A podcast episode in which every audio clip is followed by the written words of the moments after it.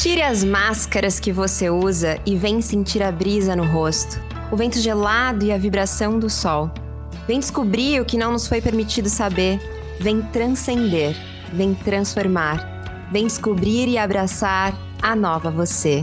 Seja muito bem-vinda à Louva Deusa.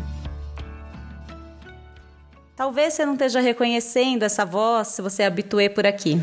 Pois é, é que a Sofia não pôde estar na gravação de hoje, então eu, Laura, diretora e roteirista do programa, vou conduzir essa jornada cheia de amor e informação. Vamos lá? Quantas vezes você já ouviu que o diálogo é a única saída? Ou que nada melhor do que uma conversa para resolver as coisas? Ó, eu já ouvi diversas vezes e a gente aqui na Louva Deusa também já falou muito sobre o quanto é importante a gente conversar nas nossas relações e termos sempre o famoso diálogo aberto. Mas outro dia eu me peguei pensando: será que é tão fácil quanto a gente fala? Eu realmente acredito que um canal aberto entre as partes facilita tudo e já pode ser meio caminho andado para uma troca saudável. Afinal, se todos os envolvidos têm uma escuta ativa, se abrem de coração aberto, o elo do respeito da troca flui e a relação se dá em sua máxima potência. Mas como eu consigo me expressar, ouvir ser ouvida de fato, quando o assunto me atravessa tanto, mas tanto que a emoção toma conta? Porque parece que quando eu mais preciso ter calma para dialogar, eu não consigo. E quando o assunto parece tão espinhoso que nem coragem eu tenho de abrir a boca. Você já passou por alguma dessas situações? Então já pega a sua mochila para se aventurar com a gente hoje e sempre, porque você é nossa convidada. Não precisa ficar com vergonha, porque aqui em casa a gente recebe todo mundo sem restrições e de coração aberto. Vamos lá? Para falarmos sobre esse assunto mais do que necessário, hoje está comigo a Carolina Nalon, que é mediadora de conflitos e especialista em comunicação não violenta. Carol, seja muito bem-vinda Louva a Deus. É uma honra ter você aqui com a gente. Ah, Laura, eu que agradeço pelo convite. Estou muito feliz. Obrigada. Bom, Carol, antes da gente começar a aprofundar no tema, eu vi que você é especialista em comunicação não violenta. Eu acho que a gente pode começar né, a introduzir nosso temão com a explicação do que é a comunicação não violenta, CNV, que eu também já vi por aí. Você teria uma explicaçãozinha, assim, para a gente começar? Tenho. Ela não é tãozinha, mas eu vou tentar ser breve. eu gosto de dizer que tem duas maneiras de explicar o que é comunicação não violenta. Uma maneira que é rápida, fácil de entender, mas que em algum ponto é equivocada, e outra maneira que é mais verdadeira com que a CNV é, mas que é super complicado das pessoas entenderem. A maneira simples é a comunicação não violenta é uma ferramenta para te ajudar a resolver conflitos, a lidar melhor com os conflitos e ter melhores relações. Então, a pessoa tem relações, tem conflitos nas relações, ela entende que a CNV vai ser um meio para ajudá-la com isso. Mas por que, que é algo equivocado? Porque nós, seres humanos, odiamos que outros seres humanos apliquem técnicas em cima da gente. E é verdade que a comunicação não violenta ela não é uma simples técnica. Se você entender os princípios da CNV como técnica e sair daí por aí aplicando como técnica, provavelmente você não vai conseguir o que você quer, que é de fato a conexão humana. Então, a maneira, a melhor maneira de explicar de fato o que é CNV é a comunicação não violenta é uma abordagem, uma pesquisa que quer entender o que gera ou não conexão humana. Só que aí ninguém fala, ah, eu não quero uma abordagem, uma pesquisa para criar conexão humana. Ninguém quer isso, a pessoa quer resolver problema. Só que se você se dedicar a estudar, praticar, pesquisar isso com carinho na tua vida, inevitavelmente você vai resolver melhores problemas. E você não vai estar tá fazendo isso do ponto de vista de uma técnica, porque o que gera conexão humana é sempre uma surpresa. Então, a CNV, ela não é muito uma ferramenta, ela vai ser meio que uma bússola quando você tiver desafios, você sabe que por aqui estão opções de caminhos que você pode seguir para lidar melhor com eles. Nossa, tá, tô bem interessada, inclusive porque é desafiador, né? Acho que uma das coisas mais desafiadoras é você como fazer, né, para dialogar da melhor forma possível, principalmente naqueles momentos que você fala, meu Deus, vou explodir. Mas parece Sim. em alguns pontos parece super simples, né? Ah, é fácil falar, ouvir, tranquilo mas na prática não necessariamente. Eu já me vi em várias conversas que na minha cabeça eu ia ter uma conversa super esclarecedora, ia ser aquele momento de conciliação incrível e no final ninguém ouviu ninguém. Acabou uhum. aquela conversa em que no final não precisava ter tido conversa, porque foram os dois para a guerra. e não para uma conversa. E isso acontece muito, né? Às vezes a gente vai para a conversa querendo provar nossos pontos e só sai satisfeito se a outra pessoa aceita os seus pontos. E acho que aí já começa um erro, talvez.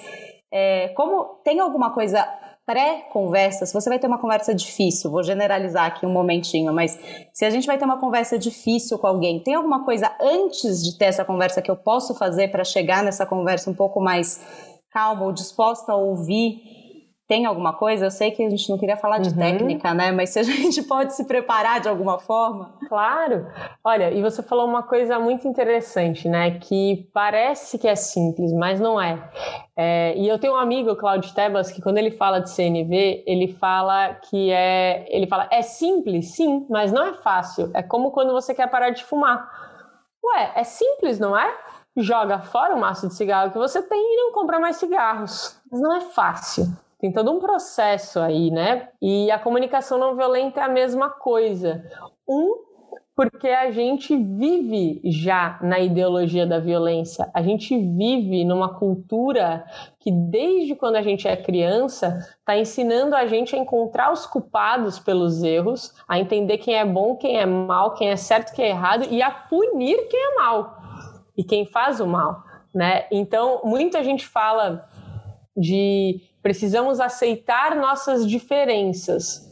E isso é verdade, mas ao mesmo tempo a gente precisa também é, se rebelar com as semelhanças, porque pessoas diferentes muitas vezes recorrem à mesma estratégia que é a da violência para tentar legitimar o seu ponto, né? Então a, a, é interessante porque a comunicação não violenta tem esse nome. Muita gente fala por que o um nome tão feio? Coloca a comunicação empática, a comunicação que gera conexão, né? Mas é, é porque é bem claro assim o que, que a gente quer. A gente quer não seguir mais pelo caminho da violência, porque enquanto lá no fundo a gente achar que a violência é um direito, a gente vai sempre recorrer a ela quando a gente achar que o outro ultrapassou o limite. E é para isso que a gente precisa falar não. Não para essa estratégia. E aí, pensando né, numa preparação, muitos dos conflitos acontecem e principalmente se escalam porque a gente fala muito do comportamento um do outro você fez isso, você fez tal coisa, você é isso, né, do que o outro é. E o outro rebate pra gente dizendo o que a gente fez, que ele só fez aquilo porque a gente também fez isso. E porque então a gente fica para sempre escalando o conflito, apontando um pro outro esses comportamentos. O primeiro princípio da comunicação não violenta é, e aí que eu queria deixar como uma pesquisa para os nossos ouvintes, né? Uhum. Veja se faz sentido olhar a vida dessa maneira é que por trás de todo comportamento existe uma necessidade. Então, tudo que a gente faz é para atender a uma necessidade. Você está me entrevistando agora, e isso atende, ter esse podcast atende algumas necessidades suas. Ter aceitado o convite para estar tá aqui atende necessidades minhas. E quem está escutando a gente agora está escutando porque de alguma maneira atende alguma necessidade também. Uhum. Então, para praticar a comunicação não violenta, a gente precisa se tornar esses investigadores de necessidades. E para fazer isso, a gente precisa saber a diferença entre necessidade e estratégia. Né? Então, basicamente, necessidades são coisas que a gente compartilha com todos os outros seres humanos. Por exemplo, eu preciso de apoio na minha vida. Eu não consigo seguir fazer as coisas sozinha. Para muitas das coisas eu preciso de apoio. Isso é uma necessidade universal. A partir do momento que eu viro e falo, Laura, eu preciso do seu apoio, isso já se tornou uma estratégia, porque não é todo mundo do mundo que precisa do apoio da Laura. Então, o que, que a gente precisa para ter uma vida boa que todos os seres humanos compartilham? Tem uma lista enorme de necessidades, né? Mas, por exemplo, apoio, respeito, liberdade, consideração, empatia, contribuição, crescimento, segurança, conforto e por aí vai. Então, é a gente se tornar investigador de necessidade tendo consciência do que são necessidades. Porque às vezes as pessoas falam assim: é, mas a necessidade dele é me enganar. Isso não é uma necessidade, isso é um julgamento que você está fazendo a respeito da atitude dele. Né? O que, que pode ser a necessidade? E mesmo uma pessoa, vamos supor que você esteja certa, que ele realmente tenha tentado te enganar. Mesmo assim, ele estava tentando atender alguma necessidade. E o que era isso? E aí acho que a gente vai seguir no, no, no, podcast, porque acho que a pessoa já começa a pensar: ah, a pessoa está querendo me enganar e eu vou tentar entender a necessidade dele. Calma, vamos ver se vale a pena, vamos ver se você quer, se é, um, se é uma pessoa com quem você quer gerar conexão ou não, se você está diante de uma situação que é já abusiva aproveitando, vamos, vamos lá, já aproveitando esse caso que a gente gosta, a gente gosta de um exemplo. Estou me relacionando com uma pessoa há um tempo já, estou trazendo aqui um caso é, que não existe, mas tudo bem, mas que pode estar acontecendo com alguém. E essa pessoa está lá naquele relacionamento tranquilo, aparentemente é enganada. Ela uhum. descobre, enfim, que se sente enganada pela outra pessoa e vai colocar isso na mesa, né? Vai falar, ó, oh, me senti enganada. Como seria essa conversa para não ser um ataque mútuo? Se a pessoa está se sentindo enganada, considera que a outra pessoa enganou ela por onde abordar esse assunto para não ser uma guerra e ser de fato uma conversa, sendo que essa pessoa está se sentindo também, a gente tem que levar em consideração que ela está machucada, né? Uma pessoa que está uhum. numa relação e se sentiu enganada, eu imagino uhum. que ela é, deva estar tá machucada. Então, como buscar uma conversa saudável numa situação como essa, por exemplo, que você trouxe? Maravilhoso. Também. Adoro que vocês perguntam assim de exemplo, que me ajuda muito. Então, vamos lá. Uhum. Primeiro, por onde eu começo uma conversa? Fazendo uma observação, trazendo os fatos. Se eu viro para a pessoa e falo assim, você me enganou, você não se importa comigo, eu estou trazendo todas as interpretações que eu já fiz do que a pessoa fez. Então, o que aconteceu que fez você se sentir enganada. Então é assim, ah, fulano falou que ia para tal lugar e foi para outro lugar porque eu vi no Instagram da, de um amigo que estava em outro lugar. Então tá, então eu começo a conversa por aí. Você me disse que ia para tal lugar e depois eu vi no Instagram falando que você estava em tal lugar. Primeiro ponto, fatos para todo mundo partir da mesma base, talvez, assim, para criar um elo comum é. ali de, ó, a gente está no mesmo, a situação é essa, né? Colocar a situação. Exato. e para diminuir a resistência, porque se você já chega falando tudo o que você acha, todos os julgamentos que você fez a partir daquilo, é, a, a chance da pessoa continuar te escutando é menor né? Então você está falando sobre fatos. É meio que assim, eita, tá, e aí? E agora? O que vem, né? E, e aí? aí? você tem uma escolha de ou partir para empatia ou para autenticidade. Isso você que vai ver, sentir o que, que vem na, na, na hora, né? Então você pode dizer assim, cara, eu fiquei muito triste, com raiva, fiquei com vontade de te ligar e dar um piti na hora. É, porque para mim é, é fundamental que a gente tenha na nossa relação uma transparência, uma confiança no outro. Isso acontecendo desgasta a confiança que eu tenho em você.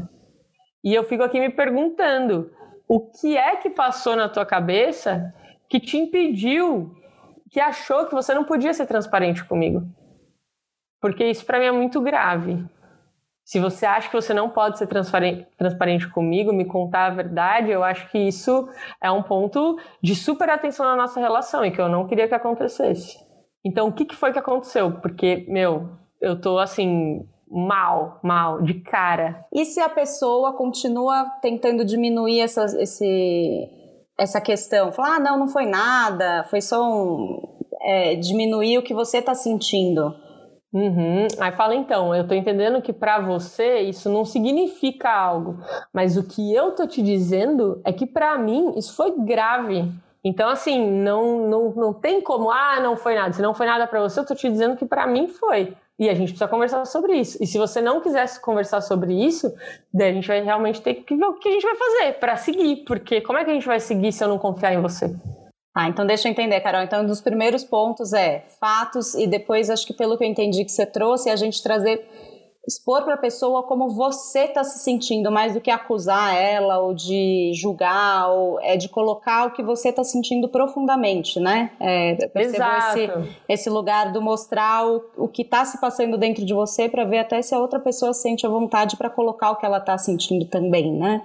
Exato. Então, ali no, no primeiro momento, eu trouxe a observação, em seguida o que eu sentia, o que é importante para mim, cara, confiança, transparência é importante para mim.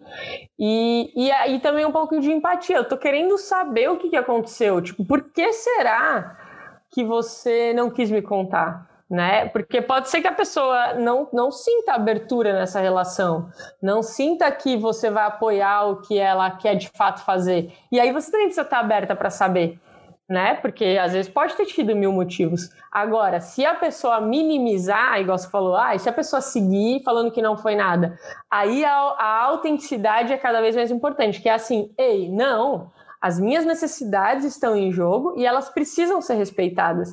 E não é porque você é um, é um escroto que não escuta ninguém, que não dá bola. É, é porque eu me respeito.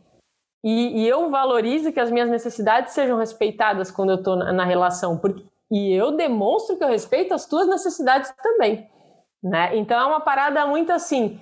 A comunicação não violenta, ela, ao mesmo tempo que constrói pontos para essa ponte se sustentar, é muito importante a gente saber os limites de quem está de cada lado da ponte. Bem Porque interessante. se você só se doa, Exato. chega uma hora que você explode.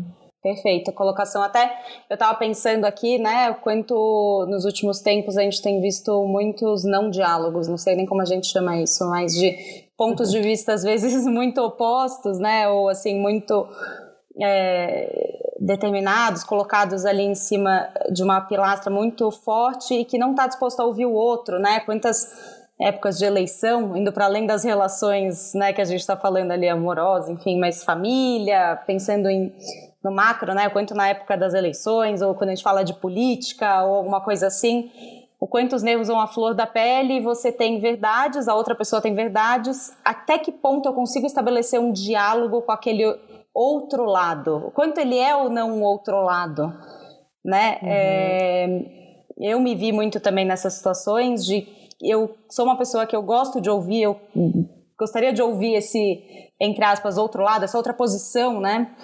E me vi em alguns pontos com dificuldade de Ai, porque às vezes toca em pontos que para você são princípios muito fortes, né? E aí você tem que respirar e e estabelecer essa conexão, se você quiser continuar, né? A, a, uhum. a tentar entender, ou pelo menos estabelecer esse diálogo, né? É, como fazer quando parece que tem mais pontos de divergência do que de convergência, assim, com essa outra pessoa que você vai dialogar? É possível diálogo? Você acha que você tem que estar muito mais disposto, né? É, como segurar uhum. ali a, a base para manter a conexão e de fato conseguir estabelecer uma comunicação para a gente chegar em algum lugar, né? Entender que talvez tenham pontos comuns ali uhum. ou não quando, e tudo bem também. É, quando aparentemente os valores parecem ser tão diferentes, né? E eu compartilho contigo dessa ruptura que a gente teve.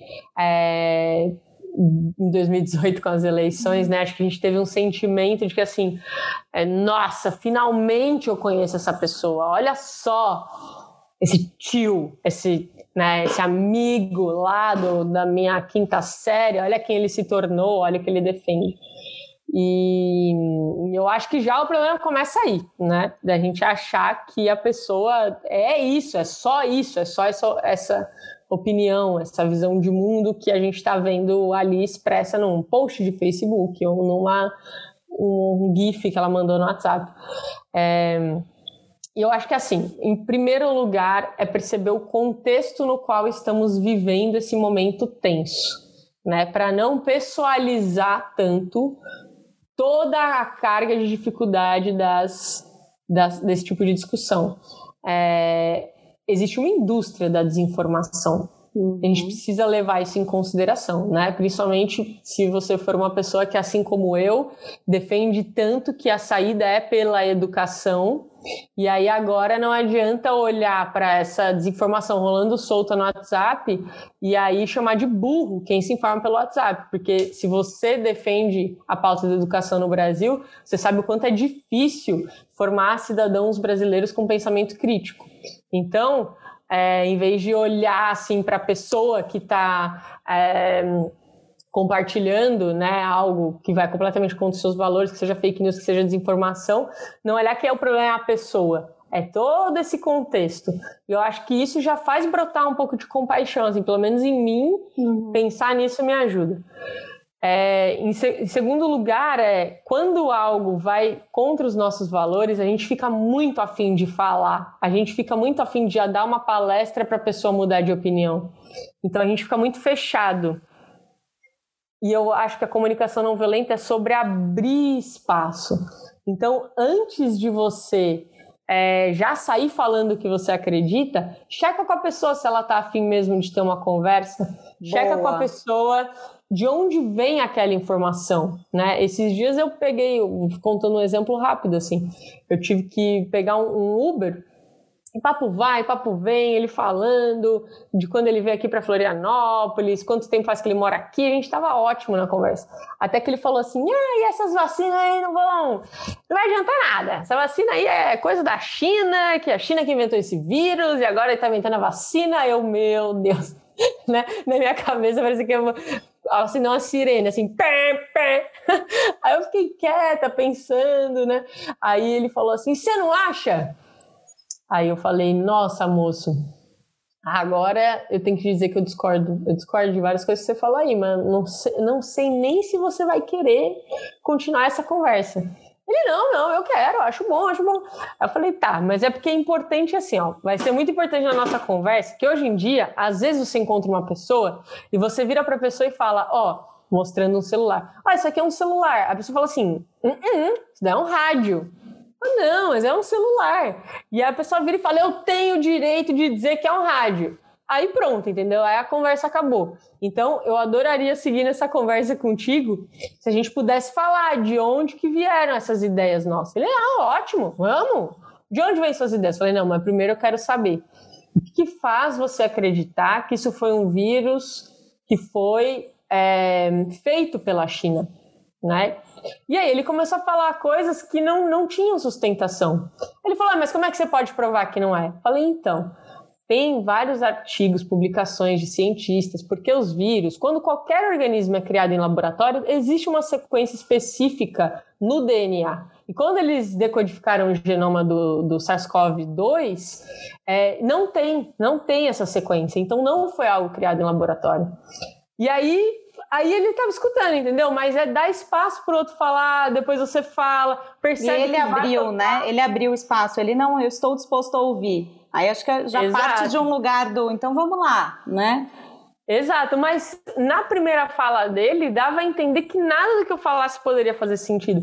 E foi incrível. Depois parece que ele aproveitou a viagem para me fazer todas as perguntas que ele queria fazer. É, depois, na hora que terminou a corrida, tinha lá o WhatsApp dele, eu mandei os links dos estudos para ele. que ótimo. Ele queria, ele queria... Gente, eu aposto que ele, na próxima pessoa que ele pegou, ele deve ter passado todas as informações para a próxima pessoa.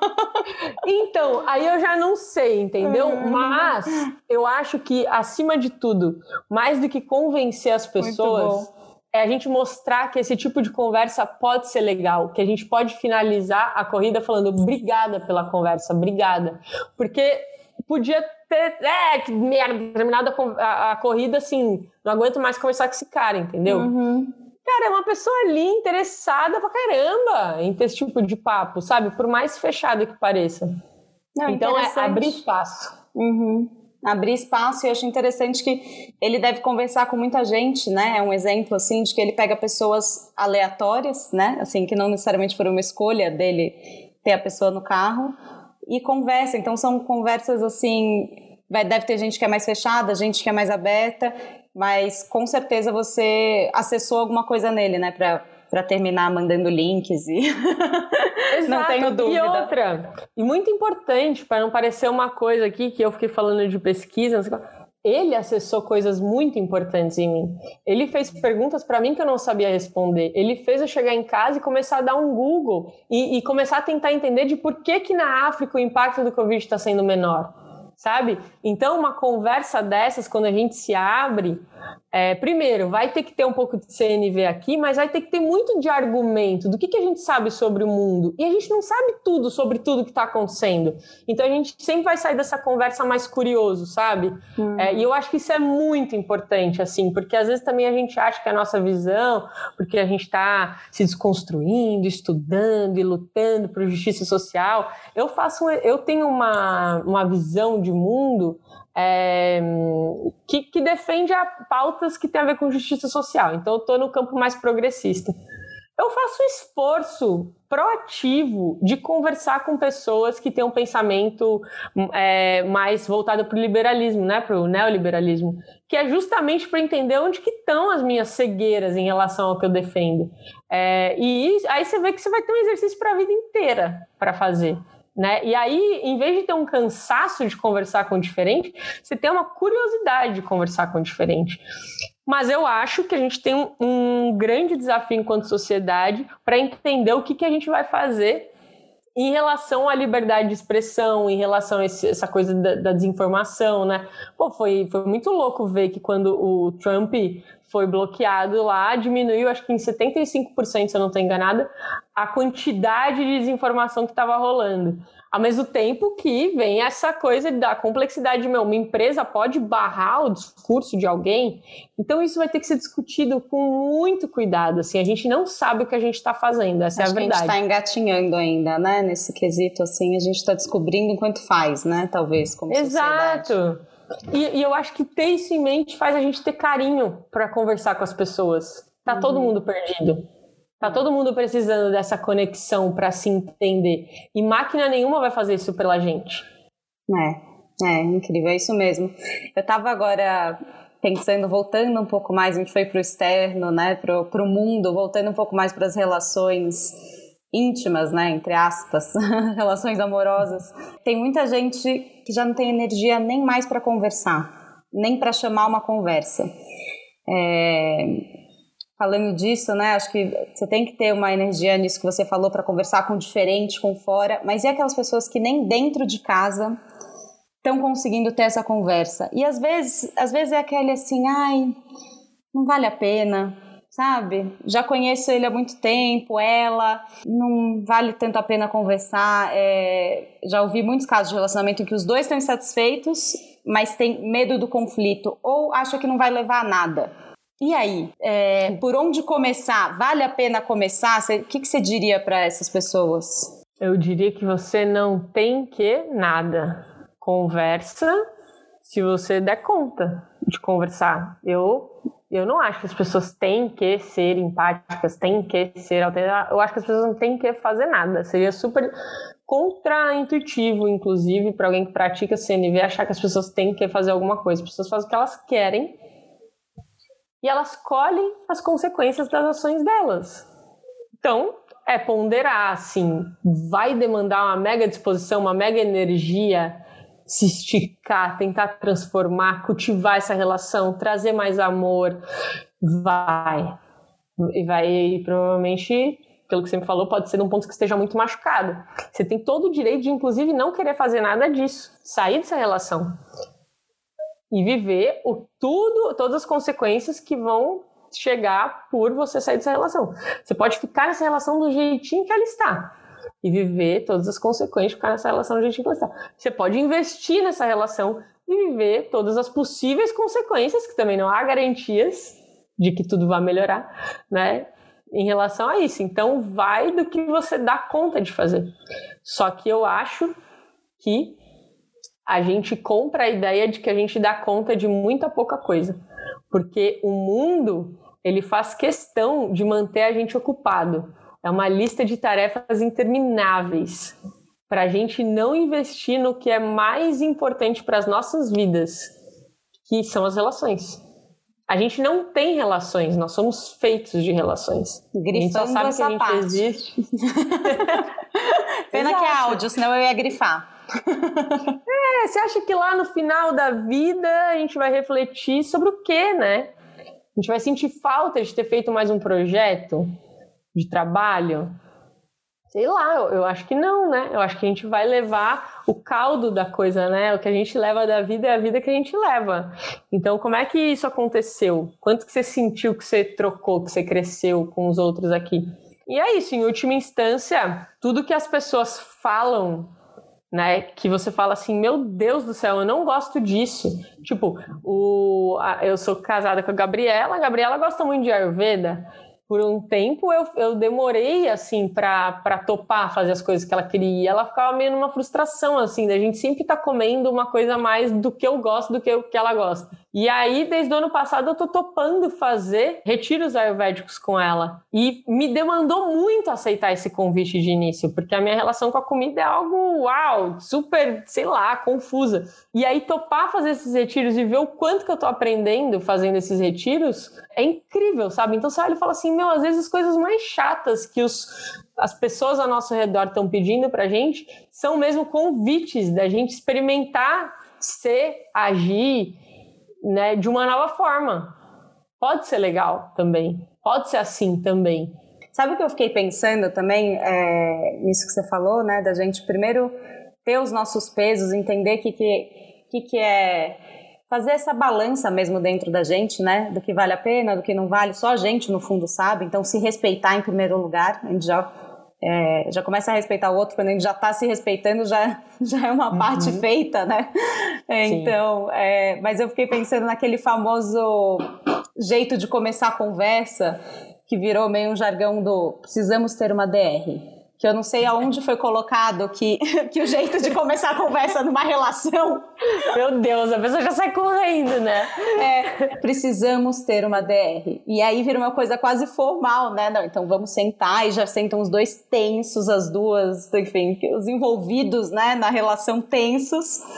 Total. Para conversar. É, para algumas pessoas talvez funcione, mas eu acho que para não sei se eu tô falando de mim, mas para a grande maioria é, acaba criando uma cerimônia em volta de uma coisa que poderia ser talvez mais leve ou de um jeito um pouco mais orgânico, né? A gente conversa tanto na relação no dia a dia de uma forma simples, passa manteiga, ah, falamos sobre fulano de tal, ah, fala sobre sei lá o que, ah, tô me sentindo assim, no momento que é uma coisa que vai falar da relação, parece que precisa, né, protocolar.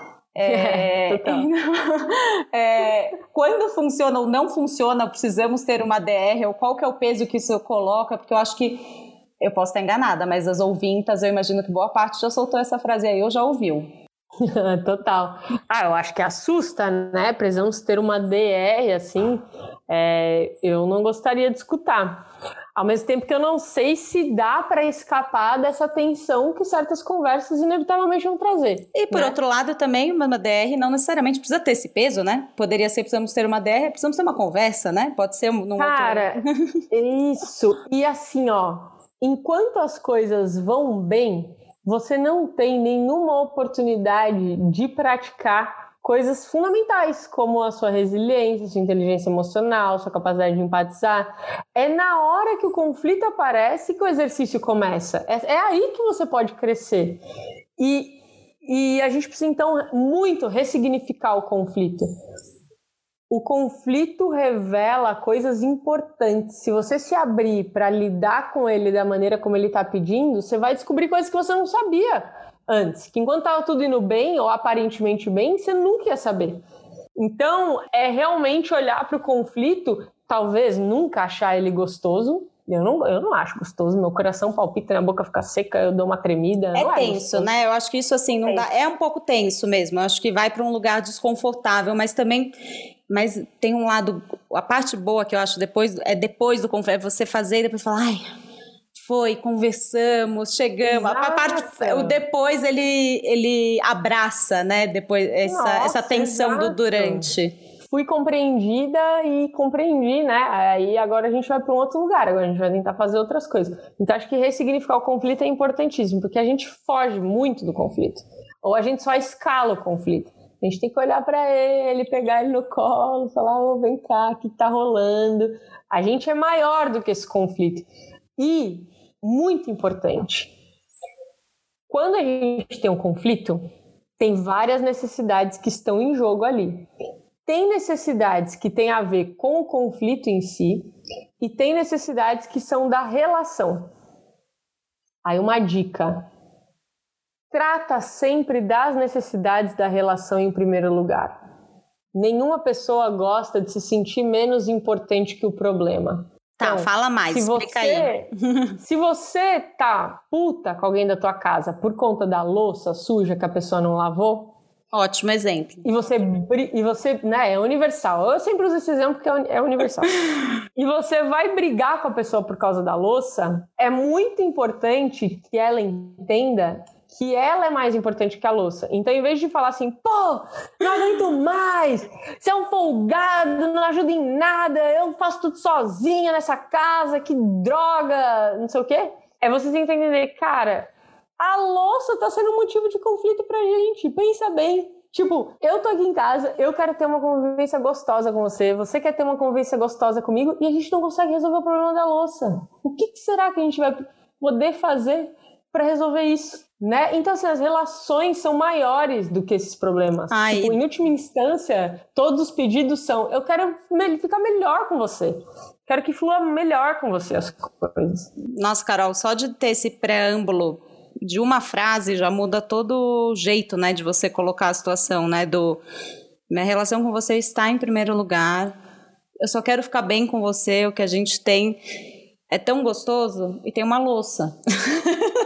a louça Exato. fica tão pequena, né, perto de tudo isso, que é quase que a pessoa fala: não, tá tranquilo, a gente resolve aqui tranquilamente. Exato. Do que você colocar. Não aguento mais, né? Quase que coloca a relação em jogo importante. por causa da louça, né? Perfeito. E uma coisa muito importante em relação à louça: você faz parte do problema da louça também. Então, assim, se nós dois fôssemos sujou, lavou, ah, cozinhou, lavou, cozinhou, lavou, a gente não ia ter problema com a louça. Se nós dois fôssemos, ah, tudo bem, deixar para depois, amanhã a gente lava, a gente também não brigaria com a louça. Mas em geral é porque agora eu tô sujo, lavou e você, tudo bem, fica para amanhã. É. Então. Desalinhou a comunicação, Exato. as expectativas estão diferentes ali quanto à louça, né? Exato. E aí eu preciso entender que a minha necessidade ela é legítima. Eu tenho direito de falar sobre ela, de expressá-la, mas muitas vezes é eu querer ter essa necessidade atendida também que está causando conflito. E tudo bem, porque o conflito pode ser bom, o conflito revela as necessidades. E aí eu vou para o conflito porque isso é importante, mas sabendo que não é tudo culpa do outro se eu fosse diferente, talvez não houvesse conflito, saca? Então, para a gente não ser a pessoa que está no meio do trânsito reclamando do trânsito. Então, trazer, assim, falar, eu sei que às vezes é difícil lidar com esse meu jeito de querer as coisas todas organizadas. Que deve ser tenso para você também, ficar, ah, será que eu estou fazendo as coisas certas ou não? Então, eu estou aqui para a gente chegar num acordo, você sair dessa tensão e ao mesmo tempo eu também senti que as coisas estão fluindo, que a demanda não está caindo mais para cima de mim. Maravilhoso. Nossa, eu acho que é, é isso, assim, é para qualquer relação, né? Relação casal, amigo, pessoa que você conheceu agora. Em primeiro qualquer. lugar, a relação. Em primeiro lugar, se eu estou me comunicando com você, inclusive, é porque é, de alguma forma você se importa com aquilo, né? De alguma forma você está gastando a sua energia em estar tá se conectando com aquela pessoa. Então, é, falar para ela isso, acho que já coloca ela também nesse mesmo lugar de disponibilidade, né? A gente precisa lembrar, às vezes, de fazer isso. E quando a gente não uhum. lembra, aproveitando, Carol, um último exemplo antes da gente ir para o nosso quadro final é: e se a pessoa já explodiu? Não aconteceu tudo isso que a gente falou, não passou pelo momento ali da empatia, a pessoa explodiu. Explodiu, é, estou vamos para o exemplo da louça, vamos continuar nele. Uhum. Chegou em casa de um dia de trabalho, exausto, né, olhou aquela louça, parceiros de plantão, não lavou a louça. E a pessoa explodiu, já foi brigar, briga, briga, briga, e depois bate um. Falei tudo, talvez Aí agora, eu queria me comunicar melhor, bate quase um arrependimento de ter explodido. Uhum. É possível buscar uma comunicação empática ou sem violência depois de já ter tido essa violência, de certa forma, essa explosão? Como funciona isso? Uhum. A Ju Portas, que é minha companheira de trabalho no Instituto Thier, ela fala da ressaca comunicativa, né? Eu acho que é, é o que você está dizendo, assim, bate, putz. Podia ter Ai, falado de outra droga. forma, nossa, falei equivocadamente. É. E agora? E aí? Exato. Então, isso vai acontecer, tá? É, eu tô agora o quê? Faz 10 anos que eu estudo CNV, pratico CNV, faz 8 que eu trabalho com isso, então é o foco do meu trabalho e eu explodo. Ai, você é humana, que bom. Tem uma parte oh, humana e uma coisa assim que Gabriela, você fala Gabriela que o diga, né? Porque inevitavelmente são as pessoas mais próximas que, que veem isso. E o, o, próprio Marshall Rosenberg, né, que foi o psicólogo que sistematizou a CNV, ele falava que a comunicação não violenta é uma linguagem que favorece a vida. E que ele sentia muito por nem sempre ele conseguir estar conectado a essa linguagem, né? Hum. E então é normal, a gente vai se desconectar disso e a gente pode sempre se reconectar, porque eu acho que o grande problema é quando a gente está nessa ressaca comunicativa e em vez de fazer uma ali no momento de arrependimento, em vez de tentar entender, pô, mas o que é importante para mim? Por que, que eu fiquei tão assim? O que, que eu queria dizer que eu não estou conseguindo dizer para as pessoas para a gente ter mais harmonia aqui? E o que será que elas querem para ter mais harmonia aqui? Se, não, em geral, no momento da ressaca comunicativa, em vez de fazer isso, as pessoas estão assim, mas não é possível, cara, é tudo eu mesmo. A pessoa fica na mente dela ainda cultivando essa, essa coisa dos lados de que eu tô competindo com o outro, de que o outro não quer o meu bem, sabe? Cara, tá todo mundo perdido. As pessoas acordam, elas só querem ser felizes e se livrar do sofrimento. E elas não, não sabem muito bem como fazer isso, né? É tem mãe que acha que o filho quer fazer mal para ela, sabe? Nossa, é raríssimo o caso, raríssimo caso de que o filho quer fazer um mal para a mãe, quer atazanar a vida da minha mãe. Não. É a forma né? dele se comunicar de alguma dor ali, né? Ou de, de expressar alguma outra, alguma outra questão que ele está vivendo interna que a gente nem sabe, né? Também.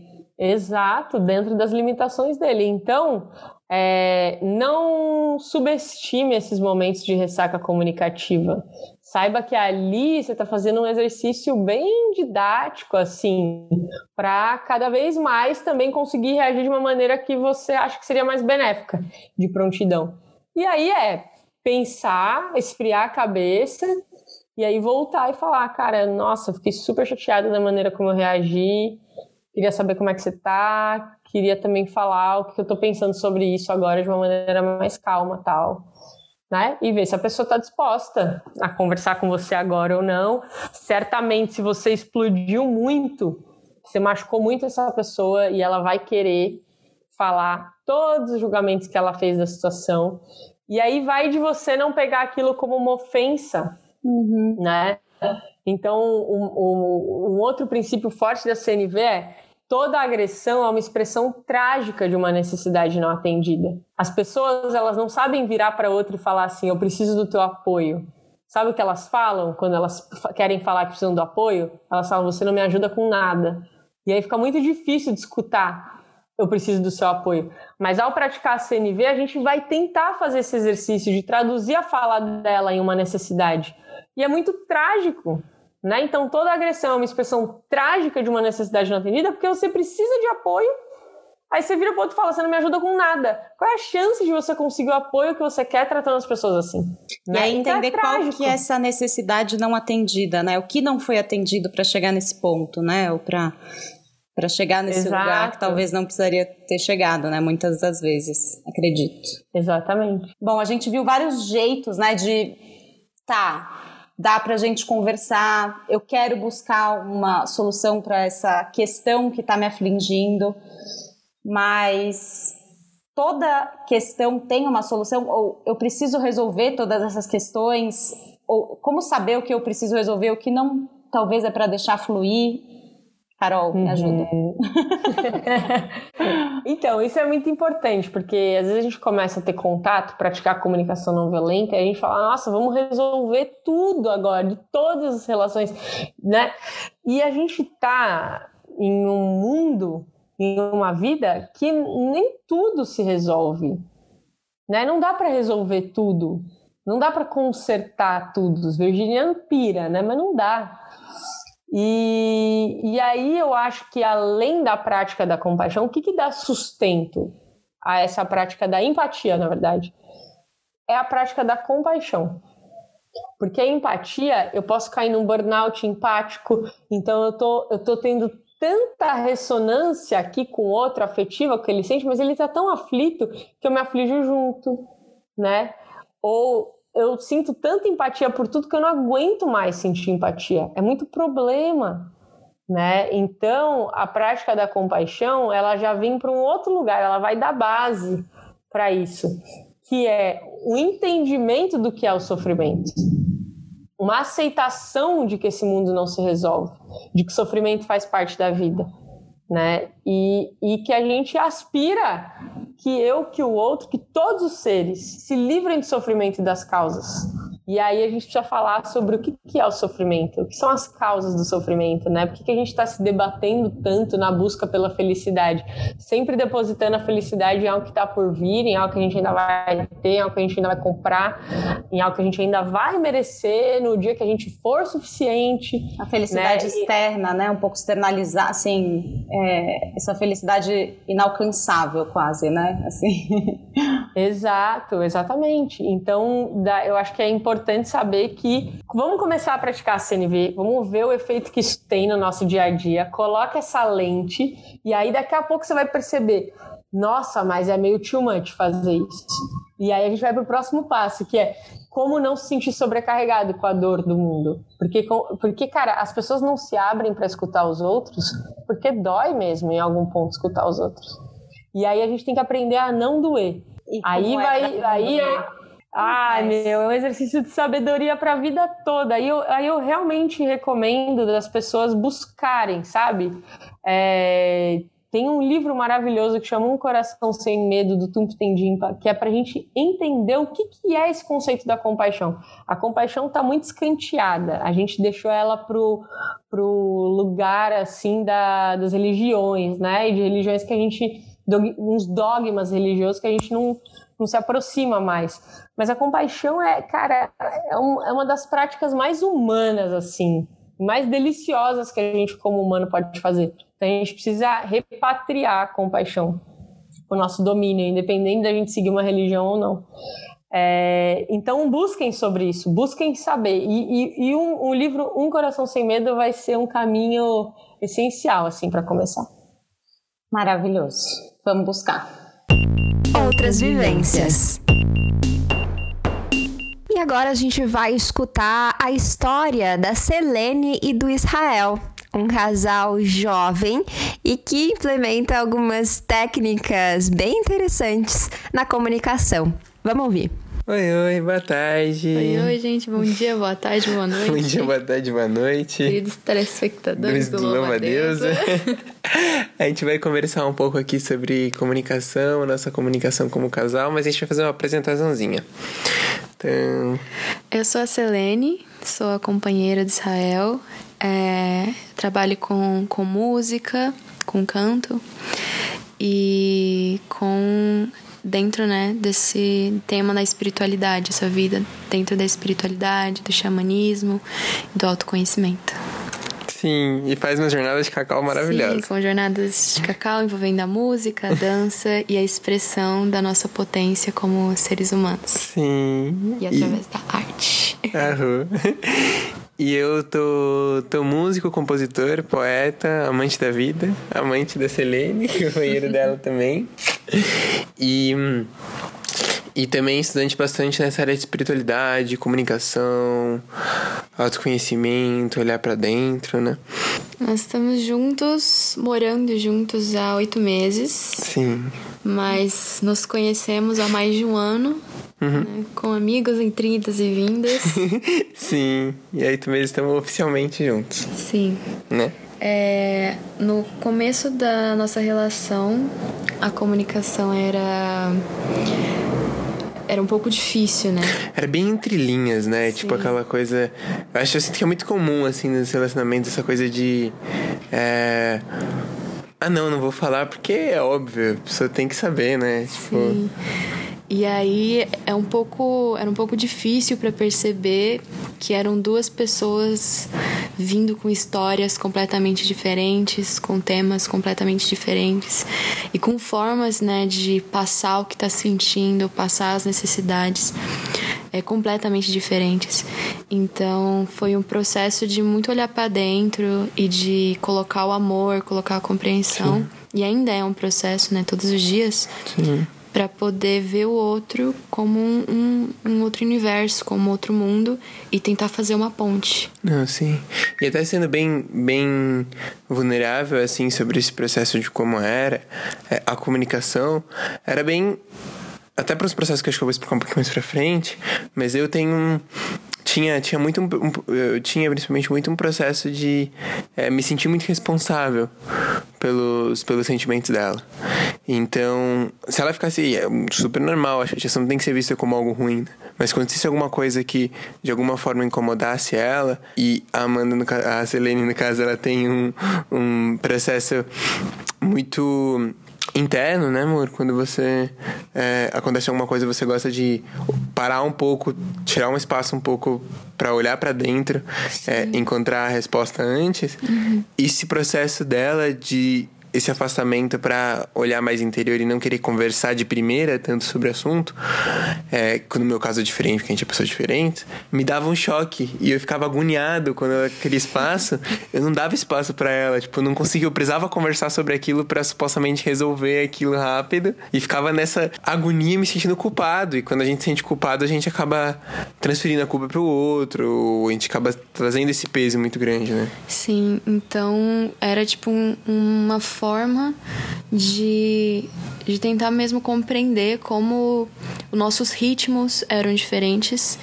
tinham outra cadência e tentar é, fazer uma intersecção, como que a gente pode atender as duas necessidades? O meu processo de conseguir me ouvir e de ter um tempo na introspectivo para mim, para escutar que eu realmente estou sentindo e também passar para Israel, né, trazer clareza para ele da situação, ser transparente com o que ele precisava no momento. Então, é um caminho que acho que tem que ter muita consciência, muita presença para fazer juntos, Sim. um com o outro. Então vai ser um processo de é, não jogar a culpa dos seus sentimentos também, do seu desconforto no outro. Se acontecer uma situação que te deixou desconfortável, é, tomar essa autorresponsabilidade para si mesmo, porque os sentimentos e sua necessidade são sua responsabilidade, e dialogar com o outro para como outro te ama e quer te ajudar, pra você também ter mais clareza sobre o que está falando, ter clareza com ele e você poder descobrir de onde vem e curar aquilo, mas entender que o problema não está necessariamente na situação, mas em algo que está mais profundo que a situação despertou. Sim. Então, nesse processo. Sim, então eu acho que o, o caminho, assim, é, e a dica é sempre essa. É, conselho. É entender que você é um indivíduo único uhum. e você pensa de uma forma única e você passou por situações muito específicas e que por conta disso, é, a sua psique, você você vai manifestar, vai ter necessidades completamente diferentes. E é muito injusto com a outra pessoa saber sobre esse mundo interno seu, porque ela já tem o mundo interno dela. Uhum. Então, é um caminho muito para dentro de se entender e aí sim colocar para fora e aí sim comunicar é, com essa transparência, sim. com essa com essa fala, com essa escuta muito atenta do que a pessoa está realmente dizendo para você, sim. sem o julgamento que você está pondo. Sim, quanto mais você, assim, eu sinto assim, quanto mais eu me resolvo comigo mesmo, menos discussão tem, tipo, um dia que eu, que eu tô mais centrado, assim, é, mais consciente, mais presente, mais auto-observativo, um dia que eu tô mais em contato comigo, com a minha essência, eu tô conversando com a Amanda, não tem nada que, com a Selene, é que, é que Selene é o nome artístico dela, eu confundo às vezes, na hora de falar. Mas o, não tem nada que possa acontecer pra me deixar irritado, né, amor? Você vê, tem, você vê, tem vezes. Tem vezes que eu tô muito chateado um dia, tem vezes que ela tá muito chateada.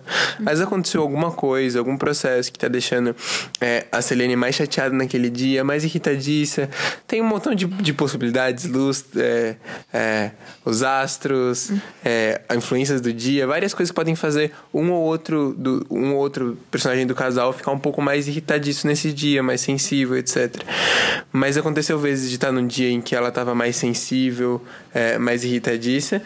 E naquele ambiente propício para começar uma discussão, na qual não acontecia de forma nenhuma, porque eu estava muito centrado naquele dia, muito presença em mim. Então, quando você tá consigo mesmo, não tem problema. Como já aconteceu vezes que eu estava mais irritado, mais com ciúmes, mais com problemas de é, de insegurança e mesmo que o ambiente tivesse propício e eu mesmo tivesse instigando algum tipo de conflito ou briga, não acontecesse, porque uhum. a Selene estava totalmente centrada e conectada consigo mesma.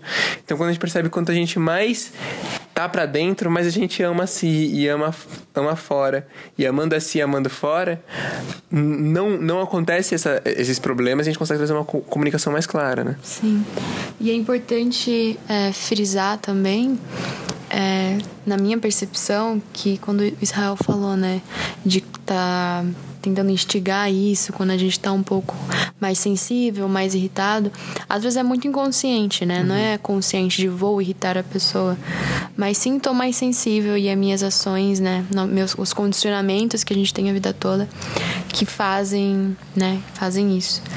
Então, eu sinto que uma dica assim essencial que eu, que eu tô partilhando, que eu gostaria que também partilhassem comigo, é, é uma jornada, a comunicação é uma jornada interna. Então, como que tá a sua comunicação consigo mesmo? Você está sentindo? Como você está reagindo aos seus sentimentos? Como que tá os seus diálogos é, internos? Eles estão muito agressivos? Você é gentil com o que você está sentindo? É, você se acolhe nos momentos que você está com dor ou você se autopune?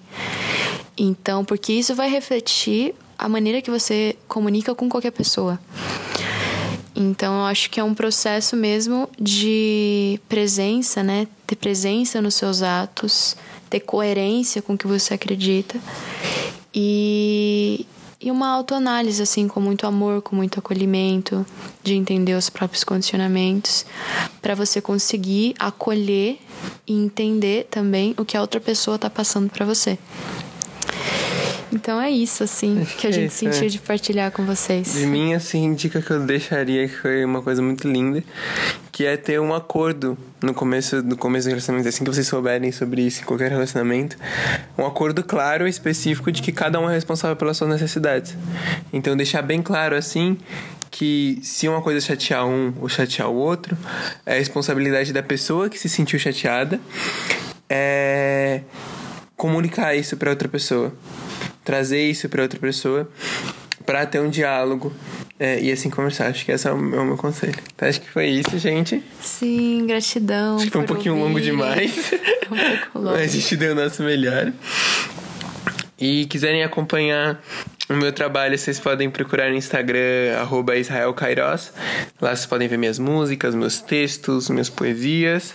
Sim. E para quem quiser me acompanhar e saber um pouquinho sobre como está sendo por aqui, é, com a arte, com, com o que eu tenho para partilhar com vocês. É, meu Instagram é Selene, com S, dois tracinhos, Gaia. Dois tracinhos? Sim.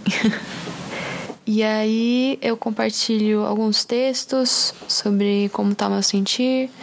É, com, vou começar a compartilhar mais agora um pouco sobre meu trabalho com a música é, e umas jornadas espirituais e musicais. Arro. Arro, então é isso. Tchau, tchau. É, gratidão por ouvirem. Gratidão. Dão uma louva a deusa por, por abrir esse espaço. Só de ouvir essa alegria toda, essa, essa fala tão doce e dá para sentir a sinergia desse casal e com certeza dá para tirar muitas lições do Outras Vivências de hoje. Ai, gente, eu tinha mais várias perguntas aqui, inclusive, mas eu. Mas a Carol fala muito. Não, pelo contrário, eu que fico aqui, eu, quando eu vi assim, tinham várias perguntas aqui para fazer, eu fiquei aqui no papeando, fazendo várias outras perguntas, mas essa é a graça do programa. Então vamos que vamos, porque a gente ainda tem um último quadro, que é o resumão das conexões, o quadro Transcender e Transformar. Carol, você já trouxe muitas informações pra gente, mas agora é o momento da gente organizar os pensamentos e deixarmos uma mensagem final, aquela organização assim de tudo que a gente falou. E aí, o que fica? Então, eu queria saber quais são os pontos principais, o que eu devo sempre ter em mente antes de começar qualquer conversa, principalmente aquelas que parecem mais difíceis, porque é o foco desse momento, né? Você conseguiria fazer um resuminho tudo bem, pode ser um resuminho médio, para a gente lembrar os pontos principais de uma comunicação efetiva, assim, aquela comunicação que você sente que você está sendo ouvido e que você está ouvindo, uma comunicação não violenta. Eu conseguiria ter alguns pontos, assim? Será que a gente consegue fazer um resuminho? Vamos lá, eu vou tentar. Então, acho que no momento de uma conversa, você vai ter uma conversa difícil, como é que você faz essa abordagem, né? Então, em primeiro lugar, começar a conversa com fatos. O que foi que aconteceu, né? Trazendo não as suas interpretações, mas o que a outra pessoa fez ou o que você fez. Em seguida, tentar trazer a empatia na tua fala, que é dizer, fazer um palpite empático. Eu imagino que isso aconteceu para você dessa forma porque você queria tal coisa. Porque para você é importante isso, checa se você está entendendo o que o John, né, como é que foi aquilo para a pessoa. Sustenta na empatia um tempo, tentando checar a necessidade do outro. E depois que você sentir que você entendeu e que você acha que o outro entendeu que você entendeu, trazer falar, então, eu, eu queria falar de mim. Como é que foi ter passado por isso? Pegou em tal lugar para mim, porque isso é importante para nossa relação e que é a parte da autenticidade. E a autenticidade é você falar dos seus sentimentos e suas necessidades. E ao final é, tá, e o que a gente vai fazer com isso? Agora que eu sei que o que é importante para você é isso e o que é importante para mim é isso, como é que a gente segue para tentar atender ambos os lados? Será que isso é possível? Né? E aí vocês co-criarem estratégias. E mais importante ainda do que esse passo a passo é vocês levarem para a vida de vocês. Será que faz sentido viver a vida tentando, tentando enxergar que toda agressão é uma expressão trágica de uma necessidade não atendida? Então, o meu convite é coloque esse óculos ao longo dessa semana, vê se faz sentido, porque é a partir do momento que você acredita nisso, e você não tem que acreditar porque eu estou falando ou porque é. Não é. Só vai ser se fizer sentido para você. Se fizer sentido, aí você vai entender que a CNV tem um caminho de prática para você a vida toda, né? essa pesquisa do que gera conexão não acaba nunca. E essa é uma delícia sobre a vida. Então, acho que em resuminho, resumão é isso. Nossa, eu achei ótimo, achei ótimo.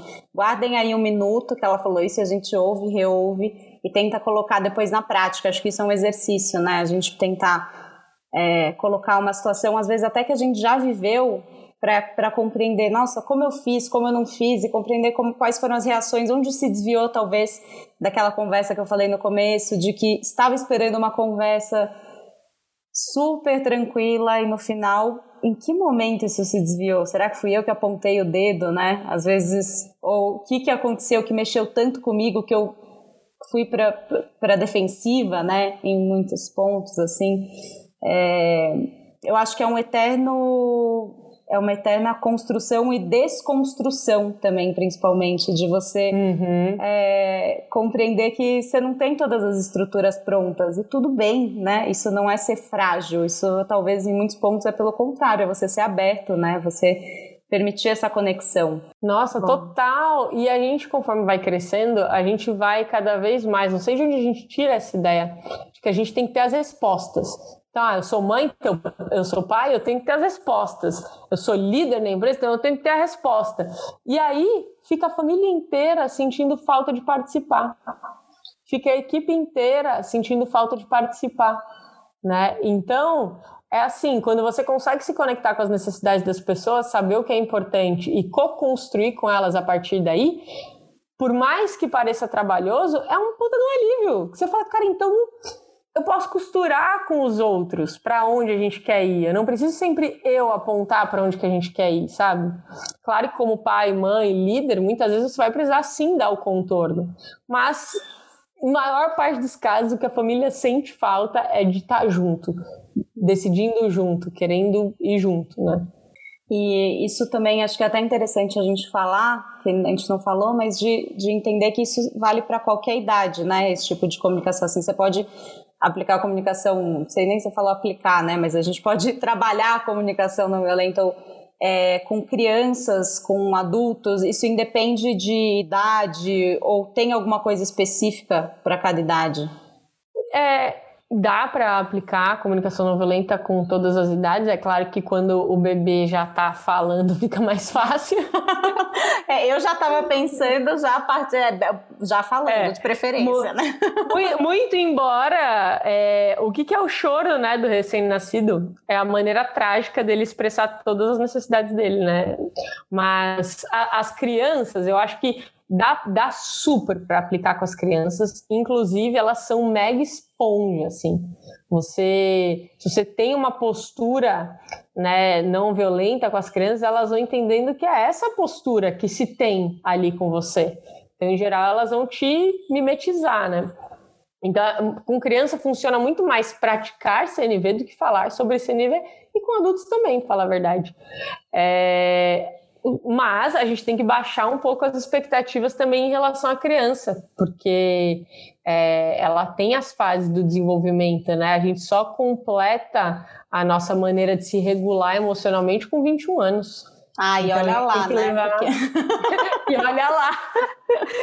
Mas levar tudo isso em consideração, né? Tipo, a criança vai fazer birra, vai chorar, vai gritar. Claro é, esse é o jeito dela, né? E aí praticar CNV com ela sem essa expectativa dela ser igualzinha com você, né? É, mas eu fiquei pensando nisso porque como adultos também, né, tem tanta birra, tem tanto, né, muitos casos, então que às vezes trabalhando desde pequena justamente esse diálogo, buscar esses pontos comuns, acho que são coisas que a gente pode ter com qualquer ser humano, assim, né? Acho que essa conexão é possível. Gosto de acreditar que é, pelo menos. Total, total. Bom, deusas, começamos nossa quinta temporada com tudo para dizer o mínimo, né? Eu vou ouvir, reouvir esse episódio. Não deixa de divulgar, de enviar para todos que, assim como nós, querem dialogar mais. E a gente quer ver mais pontos sendo criadas por aí, não só fora, mas dentro. A nossa conversa por aqui foi muito informativa, rica. Eu quero agradecer do fundo do meu coração a Carolina. Muito obrigada por trazer todo o seu conhecimento, permitir que a gente ouça, que a gente fale de um jeitinho mais saudável com todo mundo, que a gente se perceba mais. Inclusive, se você quiser deixar o seu contato para as nossas ouvintas, para elas possam uhum. te encontrar, Instagram, Facebook, o que você quiser. Muito, muito, muito obrigada. Ai, Lara, eu que agradeço. Foi um prazer te conhecer e ser tão bem recebida, com sua simpatia, seu interesse. A gente está se vendo por Zoom, para quem não sabe, então eu pude ver a reação da Laura aqui presente, me escutando, foi muito bom. E agradeço o espaço também de levar isso para suas ouvintas. Vai ser um prazer recebê-las seja no meu Instagram, que é arroba Carolina Nalon, ou no Instagram da, da minha empresa, né, que é arroba Instituto Thier, underline, e entrem no site do Instituto Thier, www.institutotier.com.br, porque lá tem e-books gratuitos sobre CNV, que a gente se dedicou muito para não ser um e-bookzinho mequetrefe, para ser um e-book legal. Tem uma maratona gratuita de CNV que tem vários vídeos CNV nos relacionamentos amorosos, pais e filhos, no ambiente de trabalho. Então se inscrevam por lá e vai ser um prazer ter vocês acompanhando também. Muito obrigada. Maravilhosa. Já vamos querer você de volta aqui para muitos outros episódios, porque diálogo, gente, não é fácil, né? A gente já viu aqui que não é tão fácil. Como é que é a frase? É simples, mas não é fácil. É simples, mas não é fácil. Dialogar é simples, mas não é fácil. A gente viu por aqui, mas trabalhando a gente chega lá. Porque é isso, né? A gente fala, ó, faz isso, faz aquilo, faz isso. Não, faz sentido. Mas na hora de fazer, ai, tem tanta coisa que pega. Então é isso. Ouvinta, que delícia de programa. Eu sempre tô aqui por trás das gravações, dos roteiros, mas essa foi uma oportunidade de eu estar tá ainda mais perto, aqui hoje, na frente do microfone. Na Louva a Deus, a gente divide aquilo que a gente acha realmente importante compartilhar da nossa bagagem e nos ajudamos a carregar aquelas mais pesadas e difíceis. Aqui tá todo mundo tentando chegar bem no fim da viagem da vida. Eu te desejo diálogos saudáveis, respeitosos, cheios de escuta e espaço para todas as vozes. No próximo episódio, a Sofia já estará de volta. Viva o meu, o seu, o nosso prazer e até a próxima.